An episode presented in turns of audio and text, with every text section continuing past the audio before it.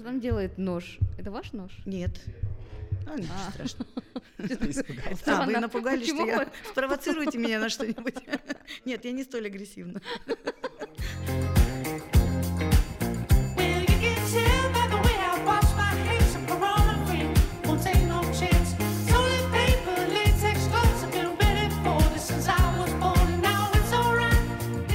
Привет! Привет! Наш подкаст «Больше, чем секс». И у нас сегодня в гостях Международный эксперт по сексуальному и репродуктивному здоровью, исполнительный директор общественного фонда Объединение. объединения АРЗ Альянса репродуктивного здоровья Галина Эдуардовна Чиркина. Как ты умело представила. Здравствуйте. Я просто смотрю на Галину Эдуардовну, я так хотела с ней познакомиться, и вот она на меня вот смотрит, и я прям вот, мне хорошо. Спасибо, очень приятно слышать это. У нас вообще миллион вопросов, но из-за того, что мы хотим сузить тему, сфокусироваться на одном, мы поговорим о женском и мужском оргазме. Что происходит с человеком, когда у него нет сексуального образования? Если говорить о сексуальном воспитании, у нас, к сожалению, с этим все очень сложно. И связано это было, ну, многие говорят, что якобы с культурой. Но на самом деле я бы сказала, что это больше связано с каким-то политическим контекстом или с недостатком образования, чем с культурой как таковой. Да? Мы говорим о том, что у нас на сегодня достаточно серьезный процесс, связанный с поддержкой детей, происходит мам, новорожденных и там, беременных. Но тем не менее, вот базовых вещей, которые создают культуру деторождения, про- воспроизводства, создают культуру того самого удовольствия от жизни, да, и вот этой полноценности, ощущения полноценности жизни. Базовые вещи, связанные с сексуальным образованием, они отсутствуют. И это, конечно, грустно. Почему? Потому что мы хотим иметь полноценную маму, но которая не знает элементарных вещей о своем теле. Мы хотим иметь стопроцентного папу, который не может говорить о собственном теле, например. Ну, это же странно. Почему? Потому что это все связано с телесностью, с сексуальностью, с сексуальным и репродуктивным здоровьем, с нашим пониманием собственной роли в этой жизни и роли наших партнеров, и понимание того, что мы можем быть разными, признание этой разности, не только с точки зрения мужчины и женщины, но и внутри нашего пола разные женщины и разные мужчины. И вот это все, конечно же, складывается проблемы взаимоотношений сексуальных партнеров. Очень странно, когда ты ну, занимаешься сексом. Думаю, что это общественно значимое дело. Видите, как я далеко завела. Я На самом деле для нас с вами это, ну, кажется сейчас, может быть, и действительно смешным. Но смотрите, если девочку и мальчика действительно им дали пример сексуального поведения, где-то, например, в институте семьи, в системе образования, дополнительно в средствах массовой информации, то, наверное, мы бы имели меньше, например, таких проблем, как сексуальное насилие, принуждение к сексу, продажа собственного тела. Хотя это дело каждого из нас, как мы формируем партнерство, как мы занимаемся сексом и какое удовольствие мы от этого получаем. Здесь Получаем вот- ли вообще? и это вот? получаем ли, да. Потому что, например, если говорить о статистике, которую мы негласно ведем на сегодня в клинике Альянса по репродуктивному здоровью, то каждая вторая клиентка в нашей клинике говорит о том, что за всю свою сексуальную жизнь она не получала оргазма. Вот, мы Воу. очень хорошо так плавно подошли к основной теме, да, нашего Слишком плавно даже. э, выпуска. Галина Эдуардовна, вот я со своими друзьями разговариваю на эту тему, и мы не можем прийти к одному мнению. В итоге, что такое оргазм? Если мы говорим, а, вот как бы разложить научно, это то, вот, чего вам и не понравилось, да, общественно значимое Если по-научному разложить, то это, по сути, разрядка. А, эмоциональная, физическая а, разрядка организма и нервной системы, в том числе в результате сексуального напряжения. Вроде бы казалось все просто, да? И эту разрядку мы получаем разными способами при этом. Смотрите, если говорить о том, что мы хотим именно сексуальную разрядку получить, то есть с помощью раздражения определенных точек сексуальной сферы, тогда мы с вами говорим, что это может быть как самостоятельность, саморазрядка, и тогда мы говорим о мастурбации, Мгм. да? Да. в чистом виде, где не участвует партнер. И э, второе, когда мы говорим об оргазме во время сексуальных отношений, где есть взаимодействие ну, как минимум двоих. Я хочу вам сказать, что на сегодня, вот хоть классификацию пытаются делать в отношении оргазма женского и мужского, и там есть, например, у женщины клиторальный оргазм, Вагинальный. вагинальный оргазм, да, э, Анальный. анальный и так далее. Там есть несколько разных вариаций, и кто-то ищет точку G, кто-то там пытается А, там Кстати, хорошо, надо вернуться, если она вообще... Клитор там пытается раздражать. Но на самом деле, да, вот такой вот четкой классификации, к которой вы можете там отнести свой оргазм, Определить, да? Да, вот прям точно. Вы не Нет? сможете. Почему? Это точно так же, как мы попытаемся наше с вами тело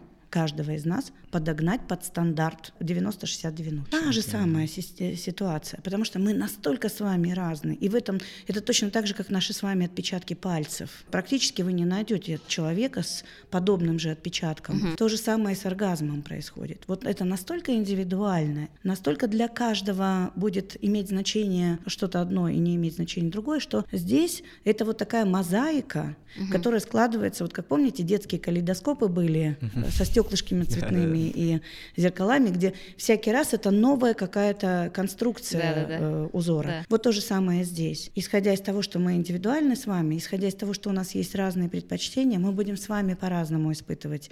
Даже тот же, например, там, клиторальный оргазм. Вот у каждой женщины спросите, она будет описывать это как-то по-своему. Оргазм может быть разный, еще раз говорю, он может быть разнообразный, и он может быть... Мы можем его спровоцировать, а можем получить неожиданно. Это еще интереснее. Ну вот неожиданно, да. есть, Ну, например, я могу вам рассказать из опыта своих клиентов, да, вот одна клиентка мне говорила, она говорит, вы знаете, я, говорит, испытывала оргазм, притом всегда очень неожиданно, когда встречался со своим будущим мужем, и мы просто с ним обнимались и занимались петингом, притом в одежде, да, ну то есть они там раздражали половые органы, ну через одежду. И она говорит, я всегда получала оргазм. К сожалению, как только я вышла замуж и у нас был чистый секс, я ни разу не получила оргазма за 15 лет. С чем это связано? Ну вот с чем это связано? Это связано с теми барьерами и запретами, да, которые были. Или, может быть, с полученным когда-то опытом, когда тебя застали у зеркала, например, там, разглядывающим свои органы, да, и они сказали, «Ой, яд, и все, и ты там раз напугался и так далее. И поэтому, например, вопрос запретов петинг в одежде был более приятным. Интересен, да? Чем, например, тогда, когда уже все разрешено, и ты без одежды. Видите, и там нужно работать с психологом и так далее, потому что там очень много многослойных вещей, связанных с тем, почему эта женщина не получала оргазма, например, с тем же партнером, ну, с большими возможностями это тело, да? На ютубе есть канал «Нежный редактор», где они говорят об оргазме, и они говорили о том, что у женщин, как я понимаю, вот нервные окончания, они вот больше снаружи, вот влагалище там рядом внутри. И когда женщина мастурбирует или у нее происходит петинг, они трутся, ей гораздо легче получить оргазм самостоятельно даже, потому что когда вместе мужчина займется сексом, он просто проникает и не попадает в эти точки. Ну, насколько это работает? Вот смотрите, петинг это когда мы говорим о взаимном раздражении, то есть это, а мастурбация это когда сам человек Да, работает. да. Поэтому э, работает. Усиленно. Да, сам трудится над своим телом.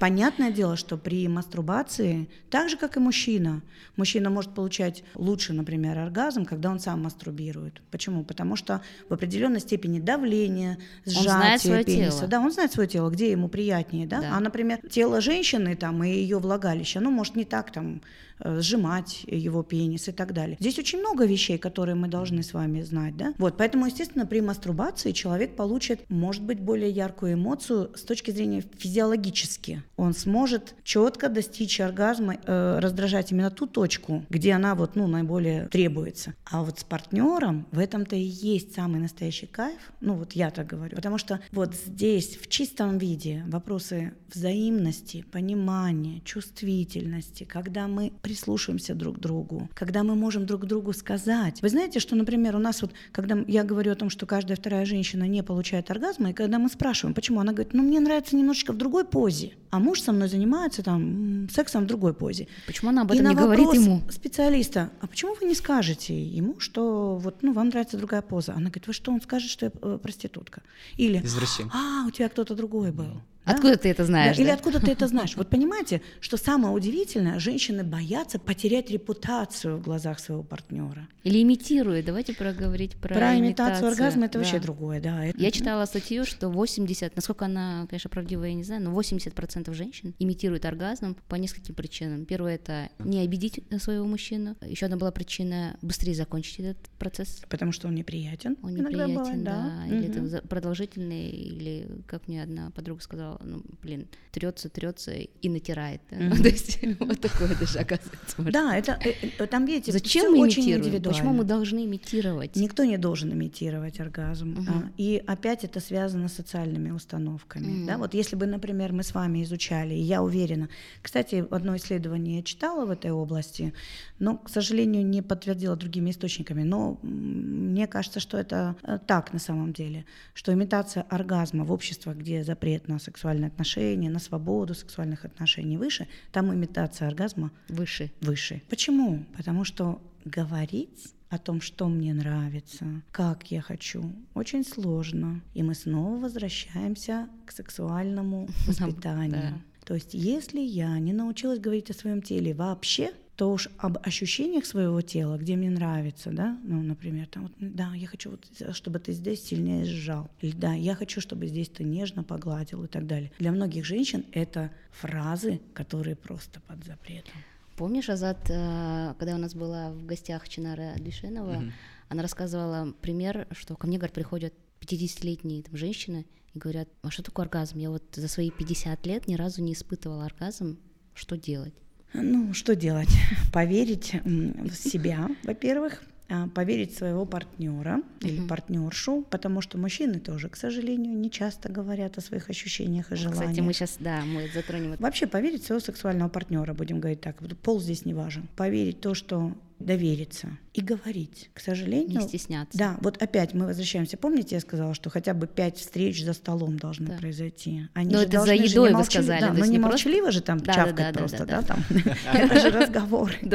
Это разговоры о пристрастиях, о желаниях, о запахах. Это запахи вокруг нас, это химия. А, Та химия, которая позволяет нам вот, ну, получать... Мы там, да, нам обоим нравится бульон, примерно. О, ура!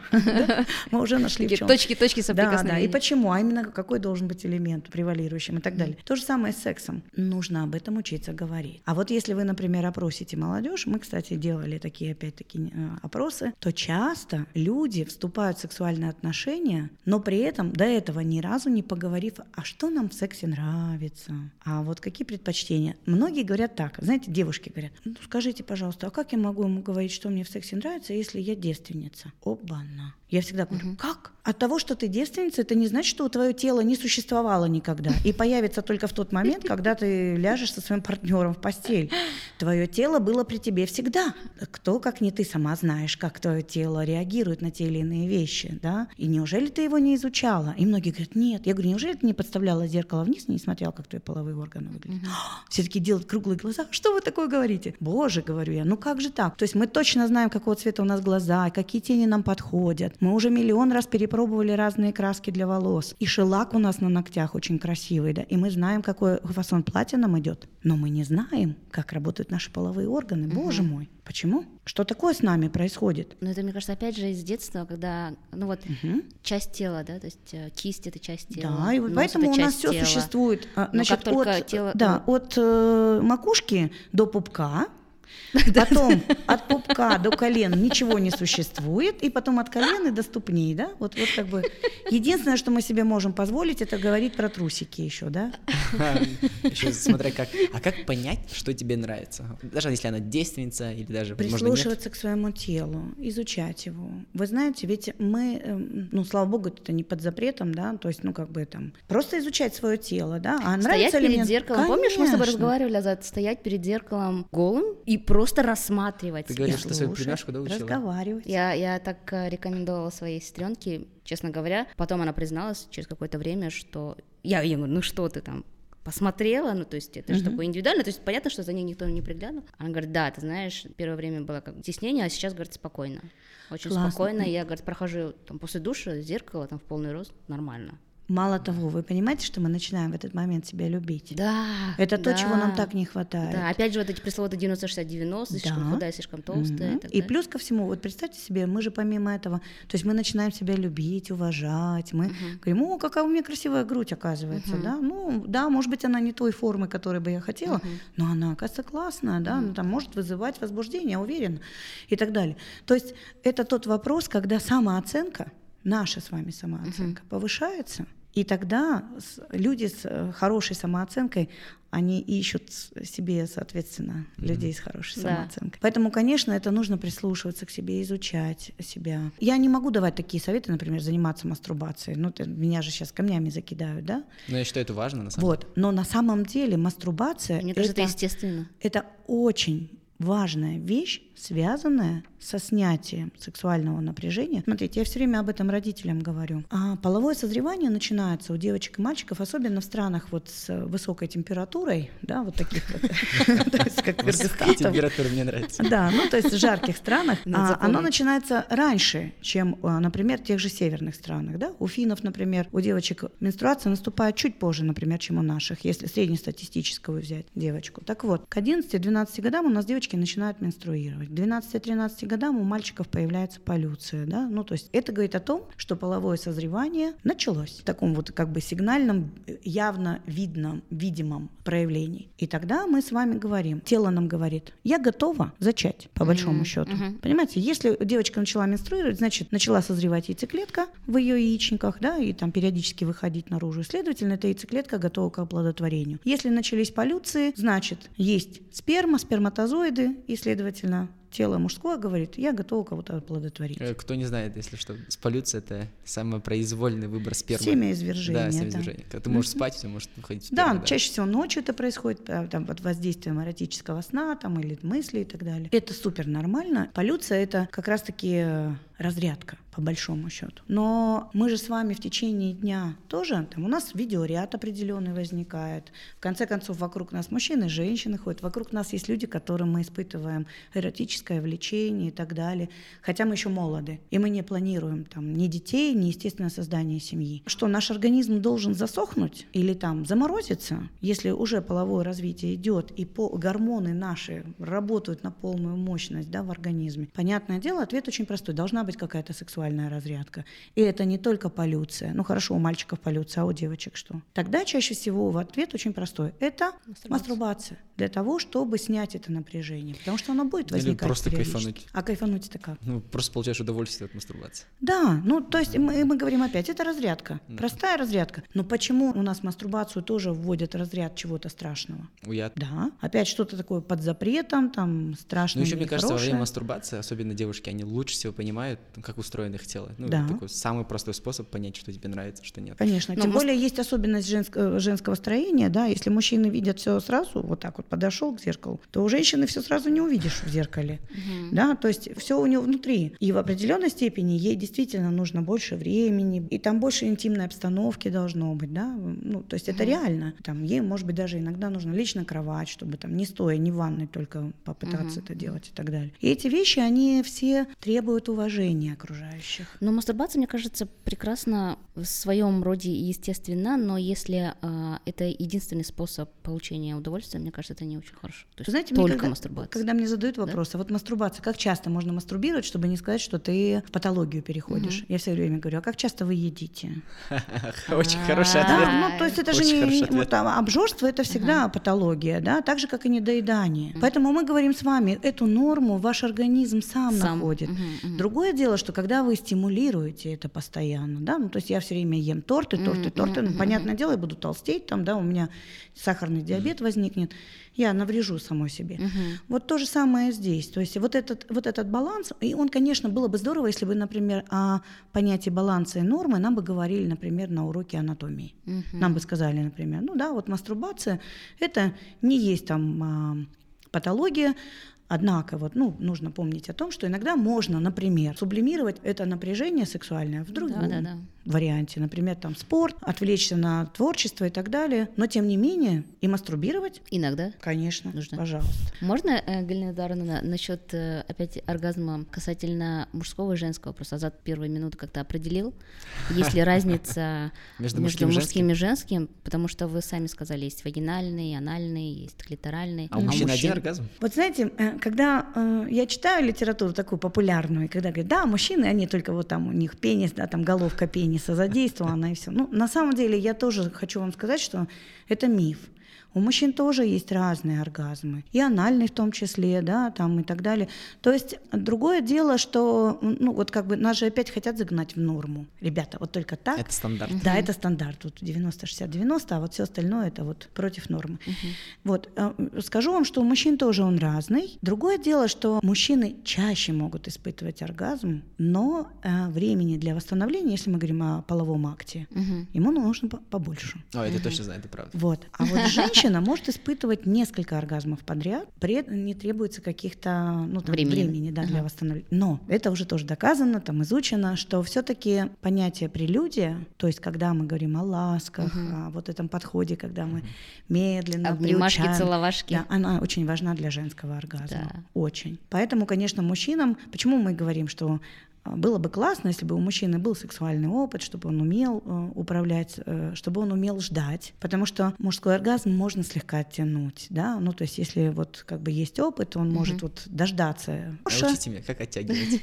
То есть, ну, это то, что, например, понятное дело, что если у вас первый раз секс, да, то, скорее всего, семяизвержение произойдет сразу, потому что, ну, высокий уровень возбуждения, пока еще не умение прислушиваться к себе, да. А вот когда мы говорим о том опыте, который возникает у мужчины уже в ходе сексуальных контактов, он может, например, в определенной степени что? Ну, придержать наступление оргазма, тем самым отвлечься, например, да, там, и больше прислушиваться к партнерше и так далее. Партнерша может делать то же самое, да, поэтому мы говорим, опытные партнеры, например, пытаются достичь оргазма одновременно. Вообще реально? Это реально. Серьезно? Да, это реально. Но для этого вот вопрос э, чувствительности, прислушиваться друг к другу, это очень важно. И опять уметь. А как ты хочешь? А как тебе нравится? А вот что мы будем делать сейчас? И так далее. Ну, то есть вот это, это вещи дог- договоренностей, да, то есть это между партнерами, которые уже давно вместе, они понимают, что, чего они хотят. Другое дело, например, если мы говорим о молодежи, то вот э, здесь эта сложность есть. Тогда нужно говорить не об одновременном достижении оргазма, а хотя бы о достижении оргазма обоими. Ну, это самое важное. Да, и тогда вот, ну, а у нас, к сожалению, бывает так. Он соргазмировал, да, тем более, что мужской оргазм чаще всего, но не всегда, обратите внимание, хочу подчеркнуть это, чаще всего сопровождается чем? Семяизвержением. Но, тем не менее, не только семяизвержение. Оргазмы могут быть у мужчины разные. Ну, то есть это вы тоже должны понимать. А у женщины это могут быть смазанные, они могут быть частыми, мелкими, могут быть очень ярким и один там и так далее. То есть здесь, конечно, опять нужно изучать. И что самое интересное, здесь оба партнера могут быть как исследователи. Это М. точно. Ну, то Это есть опять да? вопрос доверия, да? То есть это вопрос такого доверия как друг к другу, так и к той среде, в которой они находятся. Потому что мы же с вами понимаем, что часто секс у молодых происходит где-нибудь очень быстро, чтобы никто не зашел в этот момент. Слушай, помнишь, Азат, мы говорили про то, что... Если мужчина кончил, это не обязательно оргазм? Да, Да, вот это то, о чем я говорю, что это очень важно. Ну, э, здесь, может быть, знаете как, опять мы с вами должны понимать, что оргазм задействует сразу несколько функциональных систем. Это мышечные, да, нервные окончания, кровеносная система, очень серьезно, особенно у мужчин. У мужчин кровеносная система играет просто значительную роль. Вы знаете, да, как Виагра родилась-то, в принципе? Нет, Нет. вообще без понятия. Вообще Нет. Виагра это таблетки, которые изобретались в первую очередь для сердечной мышцы, да, для, там, для кровообращения и так далее. Вау. То есть, а затем а, увидели побочный эффект, связанный с тем, что вот, ну, как бы она способствует. А что это значит? По сути, Виагра способствует чему? сердце работает. Наполнению кровью пещеристого тела пениса, да, то есть, ну, вот как бы поступление крови становится мощным, и возбуждение становится длительным. Да, то есть кровь наполняет пещеристые тела пениса, да, это мы должны анатомию знать, что такое пещеристое тело, это вот как раз-таки из чего состоит наш пенис, ну, мужской, Наш. да, наш любимый пенис. Вот. а, И а, поэтому мы говорим о том, что врачи как искали как раз-таки таблетку для улучшения кровообращения, она поспособствовала тому, что это помогло вот как раз-таки хорошему кровоснабжению пениса. да. Вот. И тем самым возбуждение у мужчины было стойким и долгим. Поэтому вот Виагру уже больше стали применять для как раз-таки сексуальных отношений, а не для того, чтобы Для- профилактировать для- сердечные заболевания. А вообще, насколько полезно применять себя? Или вредно? А, Кстати, да, какое ну вот э, количество? а- опять возвращаясь к обжорству. А это то же самое, значит? Да, Нет никаких да. побочных эффектов? Нет, нужно, конечно, консультироваться. Вообще, знаете, я хочу вам сказать, даже аспирин не принимайте без консультации со специалистом. Любая таблетка, она влияет на нас тем или иным образом, да? Потому что это химия, которая попадает в наш организм, и она в определенной степени влияет на тот или иной орган или на ту или иную систему. Поэтому, если мы говорим о применении Виагры, очень рекомендую сходить к доктору. У меня подруга однажды сказала, что ей э, нужно... Я, правда, потом, конечно, не уточняла, ходила, не ходила. Она хотела пойти к сексологу просто потому, что она не получала оргазм и не могла понять, э, в чем причина, и ей нужен был специалист, который нормальным профессиональным языком объяснит, какие нюансы и так далее, и так далее. Но, к- насколько я понимаю, такой практики как таковой у нас... э, К сожалению. Практика не распространена. идти да, к сожалению, да. специалисту и изучать свое тело. Гинекологи может помочь, нет? Да, вот я хочу вам гинекологи сказать, что могут? на сегодня гинекологи, они заменяют э, на сегодня М. эту службу так или иначе. Особенно те гинекологи, которые проходят специализацию. Плюс у нас на сегодня все-таки очень неплохо, по моему мнению, начинает развиваться служба психологической поддержки и помощи. И здесь могут в тандеме работать гинеколог и психолог, и могут оказывать содействие. Да? Ну, то есть там нужно понять, что это. Да? Потому что, например, вот такое заболевание у женщины, как вагинизм, да, ну, то есть это сжатие мышц вагины, особенно перед половым актом или во время полового акта, когда у женщины настолько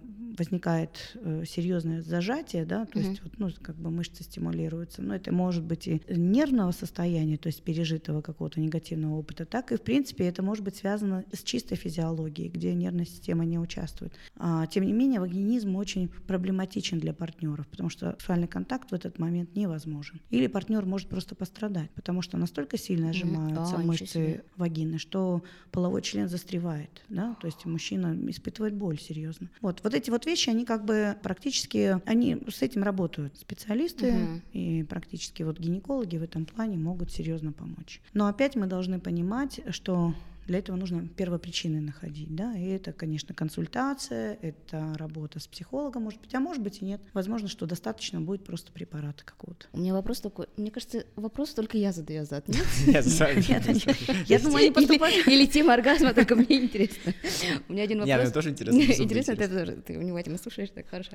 Оргазм, является ли это обязательным элементом? В сексе? у- Да, в сексе у, э, у женщин, я хочу сказать, потому что э, вопрос еще касается момента фригидности. То есть есть же понятие же фригидность, когда нежелание, я так понимаю, да, отсутствие желания хотеть секса. Да. Мне кажется, бывает такое, что если женщина не испытывает оргазм и ей не нравится секс, она думает, что у нее Она фригидность. фригидна, да. Да, это Вот, странно. У меня есть такие друзья, они думают, что они фригидны. Не знаю почему. Вы абсолютно назад правы в отношении того, что часто мнимая фригидность, так сказать, самодиагностикой люди занимаются. Да, О, у меня я фригидная, да. Почему? Потому что я не испытываю оргазма. Ну, вот как раз-таки вы, может быть, не испытываете оргазма именно с этим партнером и именно в этой позе. Или, может быть, именно при этом состоянии, да. И это абсолютно к фригидности не имеет никакого отношения. Потому что фригидность — это вообще отсутствие сексуального возбуждения, да то есть и желания как такового. А и опять мы должны понимать, что точно так же, как бесплодие, потому что есть же временное бесплодие, наступающее в результате каких-то конкретных причин, от которых, если человек избавится, бесплодие от- ну, исчезает, да, то есть есть возможность фертильности. А есть бесплодие стопроцентное, да, там как бы по определенным причинам, которые уже доказаны, там диагностированы и так далее. Вот то же самое с фригидностью. Это нужно идти к специалисту и получать серьезную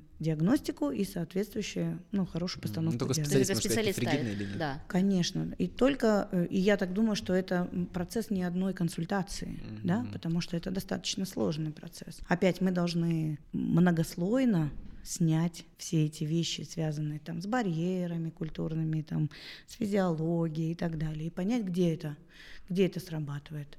Это реально там как бы врожденное состояние или это может быть приобретенное состояние. Мы говорили о прелюдиях, я понимаю, для, я не знаю, для сколько это важно для мужчины, но я понимаю, для женщины это очень важно, да, чтобы в целом все прошло хорошо, момент прелюдия и момент после секса. Мгм. Можете про это подробнее рассказать? А Про это много написано, и, ну, практически, знаете, я все время вот вспоминаю Мапасана, да, помните, там, вот, «Милый друг», если А. читали вы, да, там, вот как партнер, э, закончив э, секс, сразу отвернулся от нее, да, и как это вот, ну, практически через всю книгу прошло там, да, вот эти ощущения героини, связанные с тем, что она почувствовала пренебрежение по отношению к себе. Вот прелюдия, так же, как и, наверное, э, так сказать, послесловие в сексе, да, ну, После- то- Хорошо да, звучит. послесловие. После слова. Вот.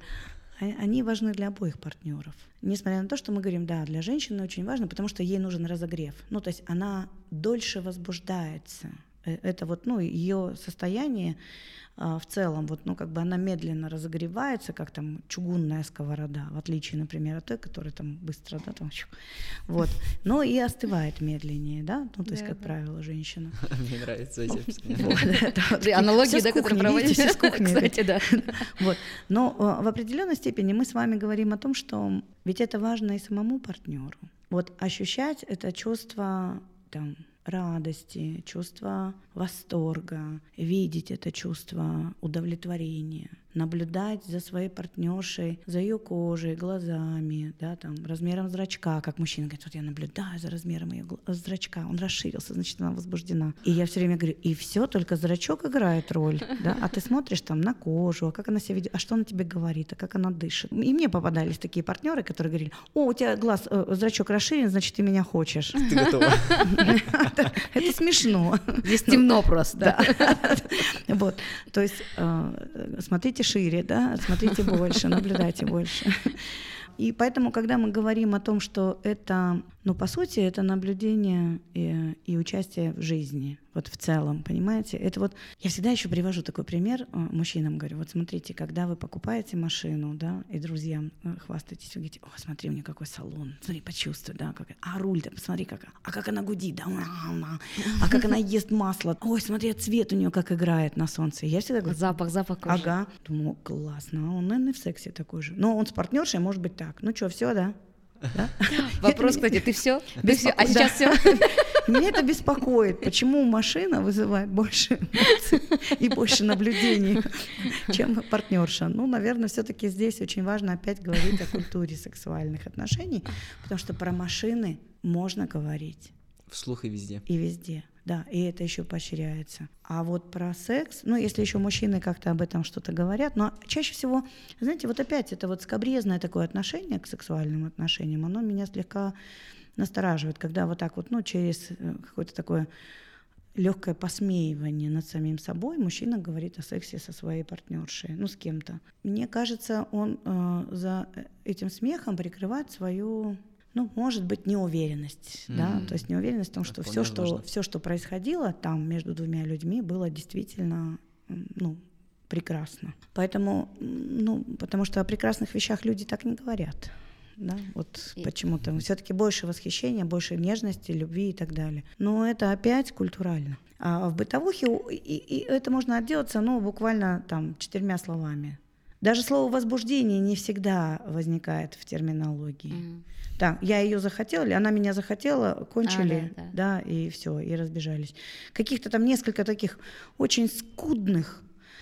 Слов, да. И, и я возвращаюсь опять-таки к сексуальному воспитанию, говорю, что это связано, смотрите, с чем. Чем меньше терминов в отношении половых органов, вот давайте сразу вернемся, вот опять-таки об оргазме и о том, как мы себя готовим к этому. Ведь у нас даже наименований половых органов нет. Мы э, там детям, например, говорим, там, «Тётя, ты свой краничек или твой огуречек помыл, Мама говорит, да? Почему-то слово пенис, а, да, говорить стыднее, Да, чем говорят, огуречек. уя, нельзя говорить Да. член или влагалище. А как нужно говорить? Пирожок, что ли, да? Ну, вот понимаете, и, а это откладывает отпечаток на то, что мы даже друг с другом, когда начинаем говорить, и вот там, что твой дружок готов, да, сегодня? Какой дружок? Ну о чем мы с вами?